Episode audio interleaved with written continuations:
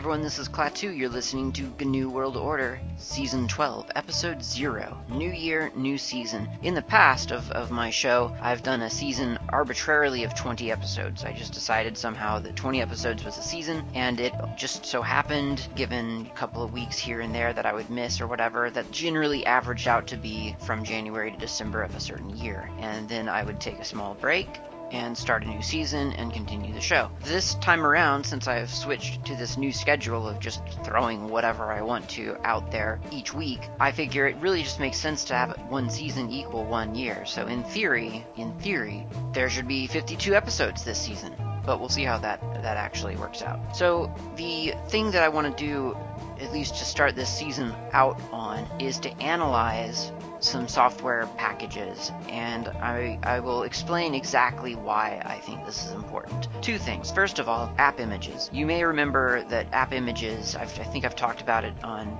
this show before, possibly on ha- Hacker Public Radio, possibly on both. I gave a talk about app images uh, at the All Things Open conference, not this past year, but the year before. And it's a really fantastic little system. App images are essentially portable apps for Linux. They are application directories, if you're familiar with ROX-Filer, uh, with a couple of extra things sprinkled in to make them snazzier. What, what I'm saying is that you have a directory and you put your binary executable into that directory, and then you put all the stuff that that binary executable depends on in that directory. And you wrap that up into something called an app image, which uh, what used to be an ISO, .iso file. Now it is a squashfs file system that gets mounted via the Fuse subsystem, and it acts for all the world like a self-contained application. It is a self-contained application. Now, self-contained, of course, in computer world is a little bit of a, of a fuzzy definition because self-contained, I mean, nothing's self-contained. It has to have something running on the system that, that it can run on. So you have to have your OS, and then then you get into this fuzzy definition of well, what exactly is an OS? So what we're going to call an OS right now is a a system that has a C library and whatever else is necessary to run the ELF format. ELF being the executable and linking format that is standard on the Linux operating system. So I think it's important for people, for, for Linux users to understand what really does make up the base operating system. What do different distributions and so on, what, what do they actually have in common and what is required and what should be in a Linux OS? What, what should we reasonably expect on a base install of Linux OS. And I'll tell you something. So I have a friend named Lostnbronx. He's been on this show before, and he's certainly been on Hacker Public Radio, and you may know him from elsewhere. He's a he's an author and has a bunch of audio books and audio plays out there. So he's quite prolific. And one of the things I was I was listening to him talk about something, a new laptop that he got actually, and he was talking about how he had put Puppy Linux on it and how he downloaded an app image and it wouldn't it wouldn't start on his Puppy Linux install because, or, or I guess, yeah, I guess it's an install with Puppy Linux. You can install it. So the the problem was, as it turns out, that it didn't have the Fuse subsystem, which is Fuse is a F uh, the the file system in user space package. So it gives you access to a bunch of file systems without having to install, you know, having those file systems in your kernel uh, compiled into your kernel. So he, he didn't have Fuse, and I, I that really surprised me because I kind of felt like any Linux OS should reasonably be expected to have the Fuse file system. And and I'm going to argue that Puppy Linux probably should have the Fuse file system. Honestly, that that to me Fuse file systems in general is one of the most important things for an OS to have. So I, I really think the more support you have for a file system, the better it was surprising to me that Puppy Linux, his install of Puppy Linux, did not have the Fuse subsystem in it, and and I imagine it would surprise the application, the app image people as well, because that's it's truly I think one of the most basic things for an operating system to have, but but it's really not. I mean, in terms of do you need this computer to work?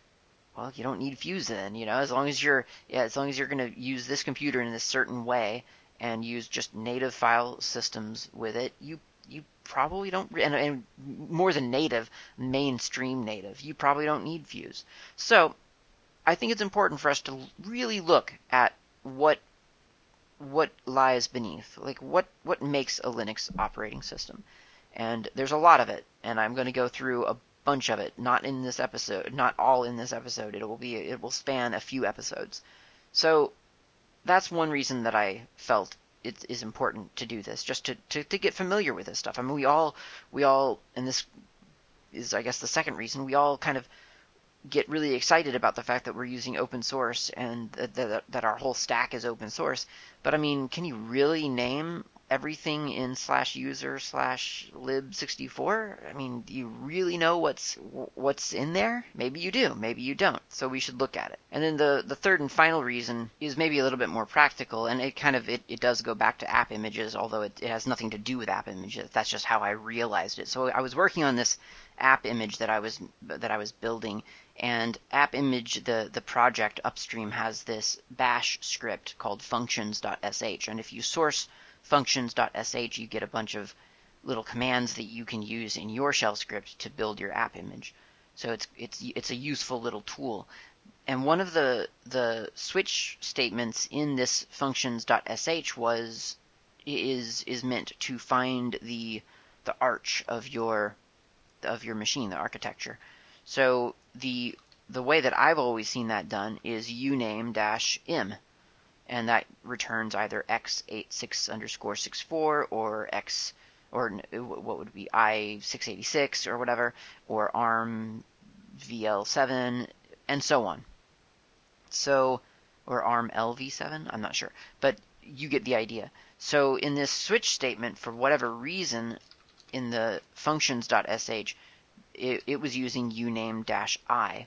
And on a lot of my machines, uname-i was returning exactly what we expected. i686, 8, uh, x86 under 64, um, ARM LV7 or whatever. But on my desktop, my workstation, if I type in uname-i, I get authentic AMD. So the, the switch function just kept failing and I think on another machine there was another one. It was like AMD 6.4 or something, or maybe that was just something that they added in the switch case, in the case statement to um, uh, to to account for that, just in case. I don't. I'm not really sure, but the point is that it was failing because of this weird little uname dash i versus dash m. So I, I suggested using dash m in the shell uh, script instead, and they kind of they thought about it and and were okay with that. I don't think they've actually updated it yet, but I should probably ping them again. But in the meantime, someone out of the blue, it was on GitHub, and so someone just kind of saw the issue or whatever, and said, "Hey, have you ever used the command arch, A R C H?" And I thought, well, that's that doesn't even sound like a real command. That sounds like something uh, completely mythical and made up, or maybe something very specific for Arch Linux. But sure enough, much to my surprise, if you type in man arch, turns out that there is a package called Arch. It is part of the GNU Core Utils package, and it prints the machine hardware name. So it's it's the same as uname-im. It's just it just really uh, genuinely surprised me that I'd never come across the command arch before. I've years, years of using Linux, and uname-im is the way that I knew to do this.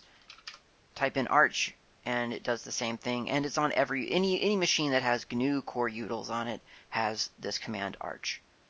Really, really interesting and surprising just to think that yeah, I'd never heard of that command. And I, I kind of thought about it, and I thought, you know, I'll bet there's a bunch of commands just kind of sitting around on my computer that I have never used and, and in fact, I know that there are. And some of them maybe I don't use directly, and some of them maybe are used. You know, by, I, I know that K3B, for instance, the disk burning application, uses a bunch of commands that I could theoretically use directly, and I've just never bothered because burning CDs and DVDs from a terminal just had no interest, no interest in doing that ever, not not ever, and I've just never had to do it. And maybe at some point people did have to do it and had a very very good reason for being interested in doing that. But I didn't start using Linux until K3B existed, and and frankly, CDs and DVDs were kind of on their way out anyway. So yeah, I just am not really interested in that sort of thing. But I do know that there are a bunch of commands related to that process that that it does does use in the background. So you know, the fact that they're on my system and I don't use them directly doesn't really bug me at all but there's a bunch of other stuff that's probably quite interesting. So I thought, well, you know what I should do is just go through literally every package on a Slackware install CD or DVD rather, because that would tell me exactly what's on my system, and I'm going to do that this season. The, the this, this that's how we're going to start this season out is going through every single package on a Slackware install ISO. And I know what you're thinking, oh, but I don't run Slackware. It's not relevant to me. That's not very interesting, and and that's of course wrong for two reasons. Zero because you should be running Slackware, and then one because it's it's still a Linux operating system, and yeah, there will be some things that are very specific to Slackware, but generally speaking, you're going to find a lot of the same things on your Linux OS, on your distro, and and that'll be interesting to you because now you'll be hearing about things that you didn't really know were there potentially. So let's get started with all that preamble out of the way. So the first one on a Slackware install disk, whether you know it or not, is I mean I'm quite familiar with it.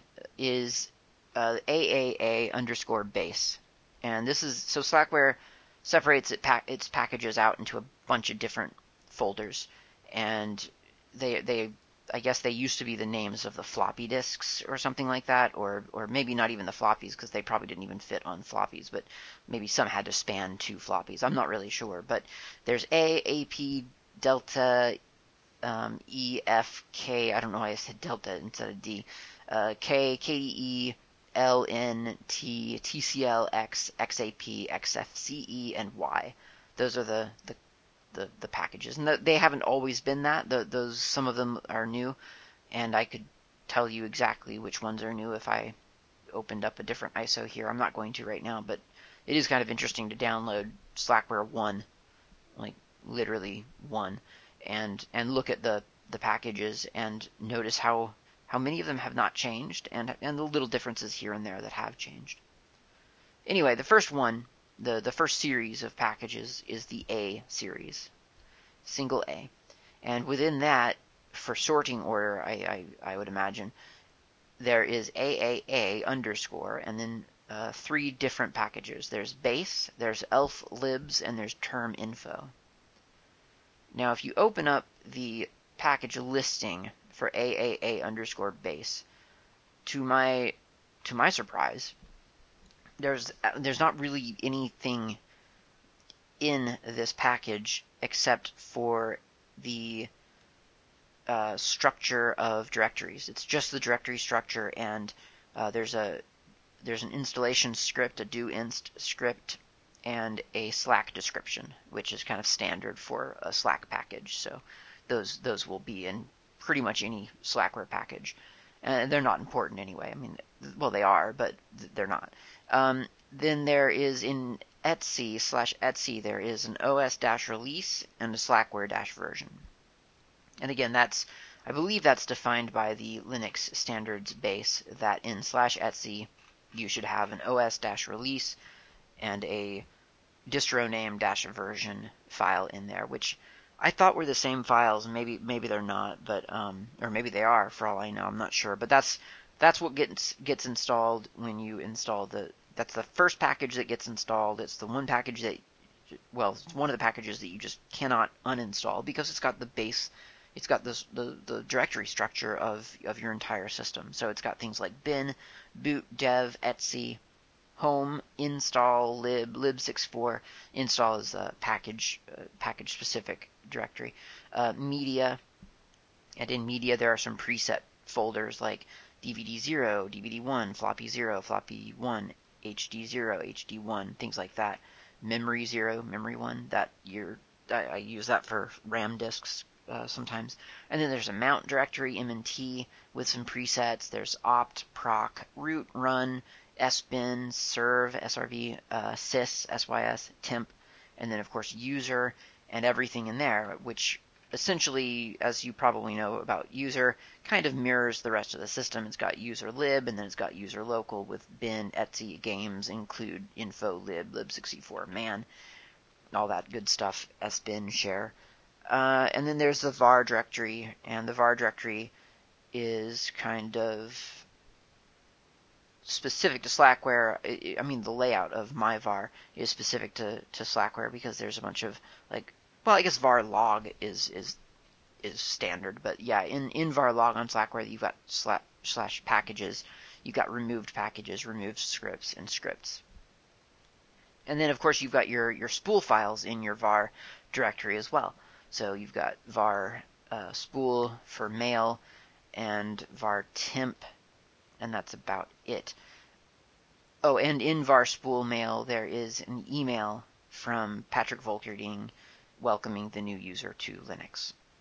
And then, of course, I should I should mention, I mean, that email in var spool, in, in var mail spool, is just it's a text file called root.new and it's dropped into var spool mail root.new and and that's it's as simple as that. That's that's how you put an email on a unix system from from within anyway. It's it's you don't always think about that sort of thing.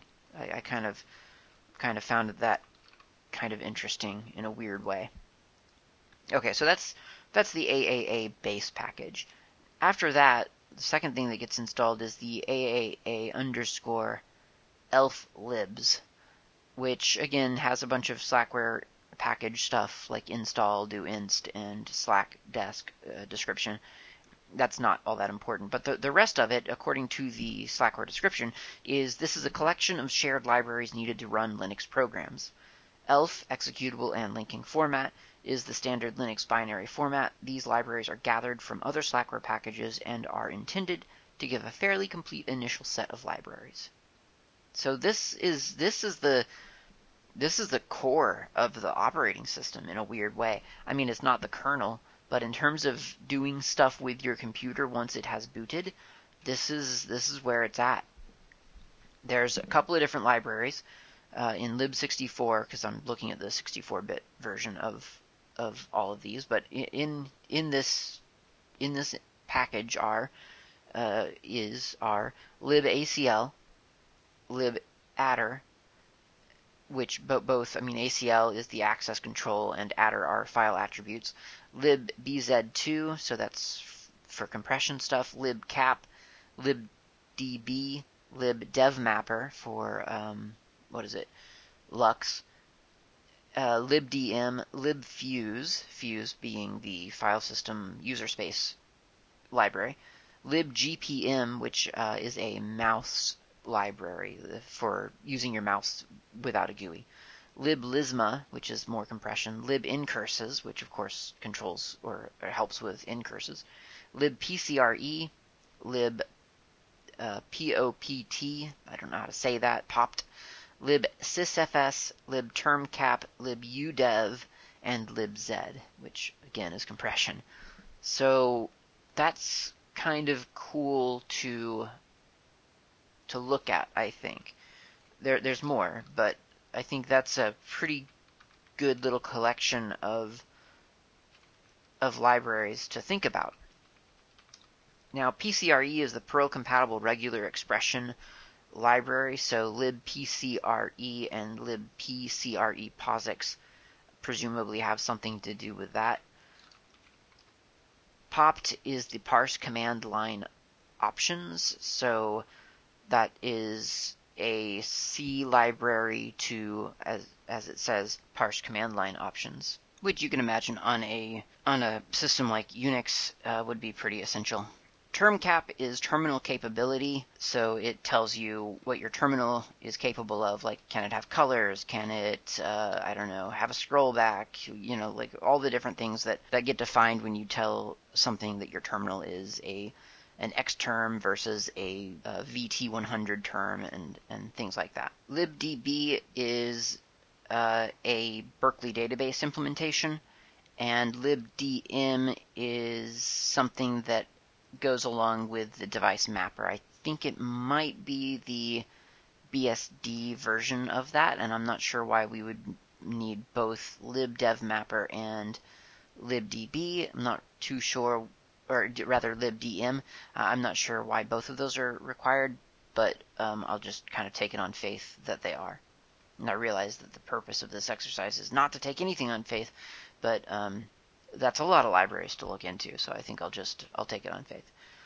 Uh, let's see, what else do we have? Well, we have in, in USR, we have a bunch of we have a bunch more libraries. So there's USR slash lib64, and we've got things like libasound, which of course is an ALSA library, libcups, which of course is the printing library, libcups image, libcurl, which is the library version of curl, libelf, which assists us to recognize ELF files. libexpat, that's for XML. It parses XML, stre- streaming XML, fast streaming XML. Expat. There's libform, which provides terminal independent facilities for composing form screens on character cell terminals. So, in other words, it does curses types of things. It, it, it helps you design your interface and process input and output, or input rather, uh, in fields. And a lot of these you can just find by doing man, you know, whatever. So if you see, if you if you look in your library directory and see a library that you have no idea what it is, just do man and then instead of lib form, for instance, I just typed in man form and that told me exactly what that was. So what's the next one? Lib form W. I yeah, that doesn't have anything, but I'm going to assume that's related to form. And then there's libgcc, which is obvious, and lib libgdm, which is the debugger. Let's see what's next. Then there's a libglib. So this is, uh, I had to look this one up, and, and it's not in the man pages either. So it's libglib is a glib library of C routines. So it contains useful C routines for things such as trees, hashes, lists, and strings. It's a useful general purpose C library used by projects such as GDK, G, uh, GIMP, I almost said GIMP, and GNOME. So that's what libglib is. Libg module, part of the glib package. Actually, I happen to know that. Uh, we would have had to look that up because that's not in the man pages either. Here's one, GMP, libgmp. Let's see if that man GMP. Nothing for GMP. I find that surprising because I don't know how you would even know that it existed otherwise. But I guess, I guess if you're using it, you know it. So uh, GNU MP Big Num library. It's the GNU Multiple Precision Arithmetic uh, arithmetic uh, library. So it's a GNU package that obviously, yeah, it, it does maths for you. And then there's a libgmpxx, which I, I'm going to just assume is the C++ version of the same. There's also a libgobject, which is part of the glib package as well. It, it's low-lying C libraries that provide I don't know, objects, I guess. And there's the libg thread, which probably provides threading for the same. libhistory, as you can probably guess or, or surmise, that provides command line history. So when you look at your when you type in the word history, you're you're you're taking advantage of libhistory. You are looking at the history of all the commands that you've typed within a within some range. This is all kind of related to readline, GNU readline, which uh, if you look at Hacker Public Radio lately, someone has been doing a little bit of a history or a little bit of a um, a little bit of an, anal- an analysis on on readline, GNU readline. It's pretty interesting. Listen, there are two parts so far at the time of this of this of this recording. Dave Morris. That's what I, I, thought it was. I wasn't sure though. But yeah, he's been looking at Readline. It's a really good listen. Highly recommended. Next we've got libidn, which is if we this one actually does have a man. So if I do man idn, sure enough it brings in it brings up idn internationalized domain names command line tool. So there you go. It processes internationalized domain names. This is one of those commands I'm not really sure why you would ever need it. I'm kind of guessing it's probably got something to do with LDAP kinds of things because uh, when would you need libidn otherwise? But but I'm not sure. It could be it could be for a number of things, and it might be one of those commands that I I see no purpose for yet, and then in the future I'll suddenly realize, oh my gosh, I this is exactly what I need. Uh, that that has happened several times in the past. Like rev. Um, never really understood why I'd need that. Tac, never really understood that one. Uh, what else? Iconv. Yeah, there there have been several commands where I just kind of thought this is almost looks like a joke, and then you realize nope, it's actually got a really really good use. So another one like that further down. Well, there's so there's libidn, libjpeg. JPEG is obvious. liblber. lber is part of the LDAP uh, thing that LDAP needs needs lber. It is something that is necessary to recognize Open LDAP. I'm not sure if it's required to implement it, but it is definitely need some. It's needed by things that are invoking LDAP. Next one is interesting. libltdl.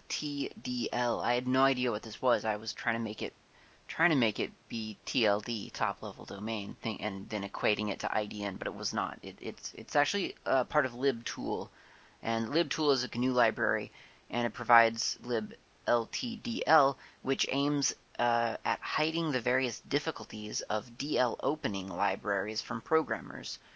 It consists of a few headers and small C source files that can be distributed with applications that need dlopening functionality.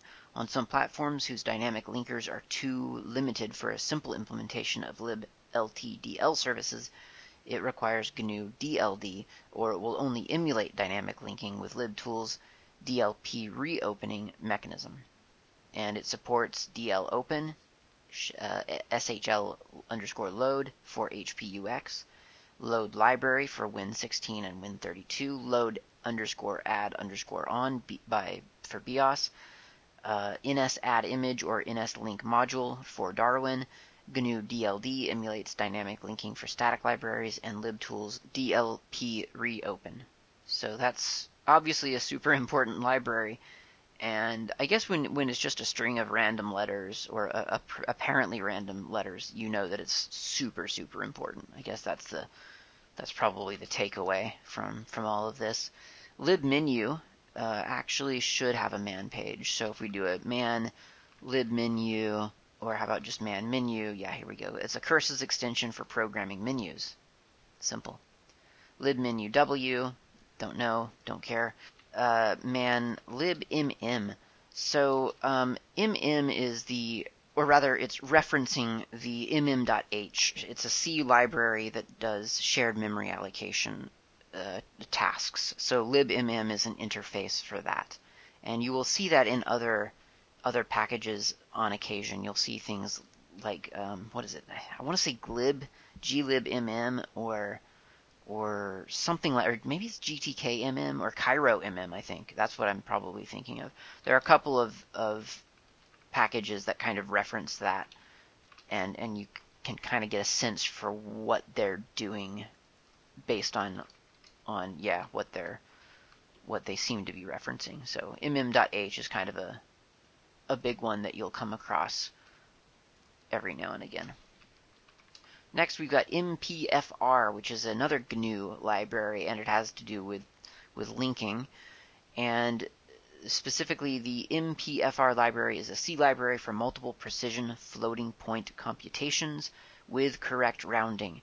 MPFR has continuously been supported by the INRIA, and the current main authors come from the Caramba and ARIC project teams at LORIA in France. Oh, and Lyon in France. So there you go, MPFR. And it is based on that other library about math, the GMP. So MPFR and GMP are kind of brethren in mathematics, which is pretty pretty nice. One more, not one more, just another one. Uh, there's quite quite a few more. Not, we're getting close to the end here. Panel lib panel. It's it, it is probably as you can expect a curses thing. So it, it, it takes care of of a panel stack extension for curses. So it's kind of the whole GUI without a GUI um, group. There's libpng, which you can guess, and then libreadline, which again, highly recommended. Go to Hacker Public Radio, listen to Dave Morris's Readline episodes because they're super interesting. But Readline basically gets a line from a user eh, from in, in a terminal. That's that's what it does, and you can you can read its its info page, its man page, whatever. It's it's quite extensive. Lots of information there on readline. So that's a huge one, lib readline. And then there is lib seg uh, sig. This is another one of those GNU libraries. So lig, uh, libsigsegv is a library for handling page faults in user mode. A page fault occurs when a program tries to access a region of memory that is currently not available. libsigsegv handles that. So that's kind of cool. Then there's libslang, and slang is a multi-platform programmer's library designed to, to allow a developer to create robust multi-platform software. It provides facilities required by interactive applications such as display and screen management, keyboard input, key maps, and so on. The most exciting feature of this library is the slang interpreter that may be easily embedded into a program to make it extensible. While the emphasis has always been on the embedded nature of the interpreter, it may also be used in a standalone fashion through the use of SLSH, which is part of the slang distribution. I'll bet you had no idea such a thing existed. I certainly didn't. But if you type in man SLSH, if you've got lib slang installed, uh, you will find that yes, there is an interpreter for slang scripts. So that's kind of neat. And it's got dynamic loading of slang modules, and it includes the readline interface and, and an interactive mode as well. So very, very neat. Lib libssh2, pretty obvious. Libstdc++, that's the standard library of C++. libtdb, that's the uh, library of the, the trivial database, is what it's called, TDB, trivial database, libtdb. libtiff, tiff, I don't know if you know tiff. Uh, tiff is a image format. It's it's sort of an uncompressed, I, I don't know how uncompressed, but I think it's completely uncompressed image image format. So I, I interface with TIFF a lot. Well, I used to when I was still in the film world. Uh, TIFF is a very popular format. TIB and Targa were uh, TIFF and Targa were, were pretty big, but uh, everyone seemed to default to TIFF after a while. So I don't know if Targa is like proprietary or whatever. But yeah, libtiff it's a good library. There's lib, libtiffxx, libturbo JPEG, which is again JPEG but faster.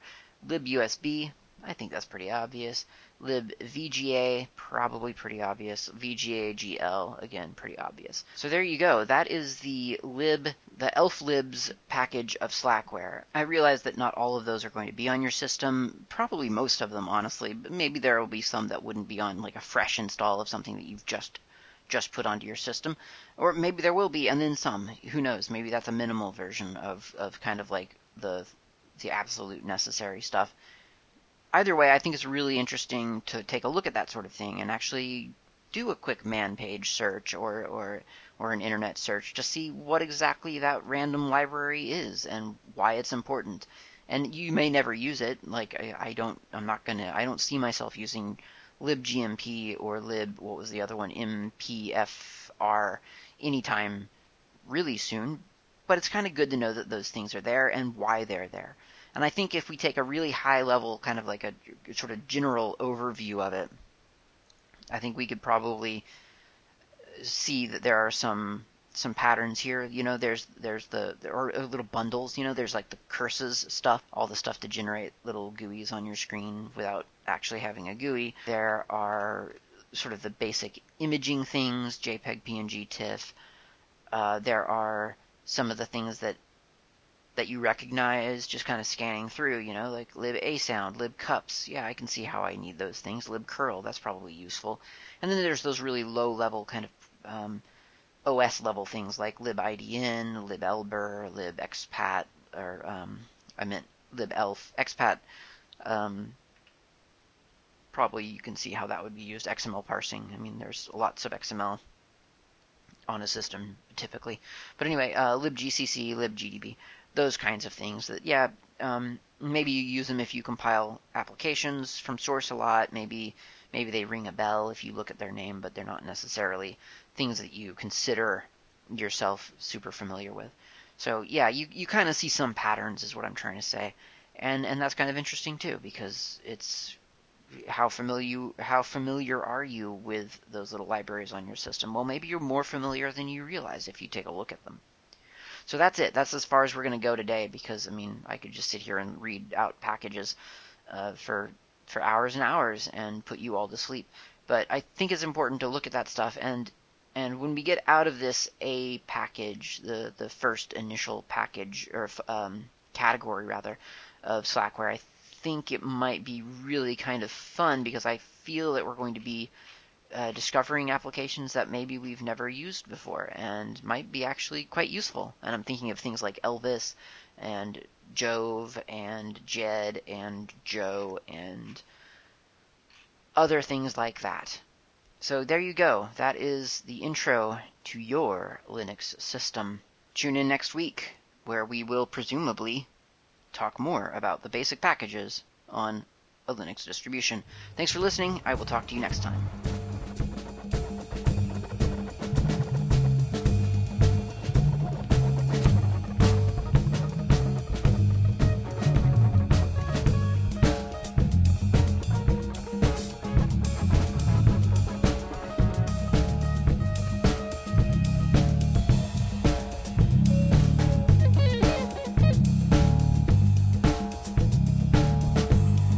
You for listening to the GNU World Order Oggcast.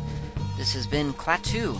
You can reach me on IRC. I'm on the Freenode network usually in channels such as Oggcast Planet, Slacker Media, Slackware, couple of others. My nick on IRC is not Klaatu. You can also reach me lately on Mastodon. My username there is at Klaatu at mastodon.xyz. Of course, you can email me at klaatu at member.fsf.org. That's klaatu at member.fsf, as in Free Software Foundation.org. And of course, you can visit my various websites, GNUWorldOrder.info and SlackerMedia.info. I will see you next time.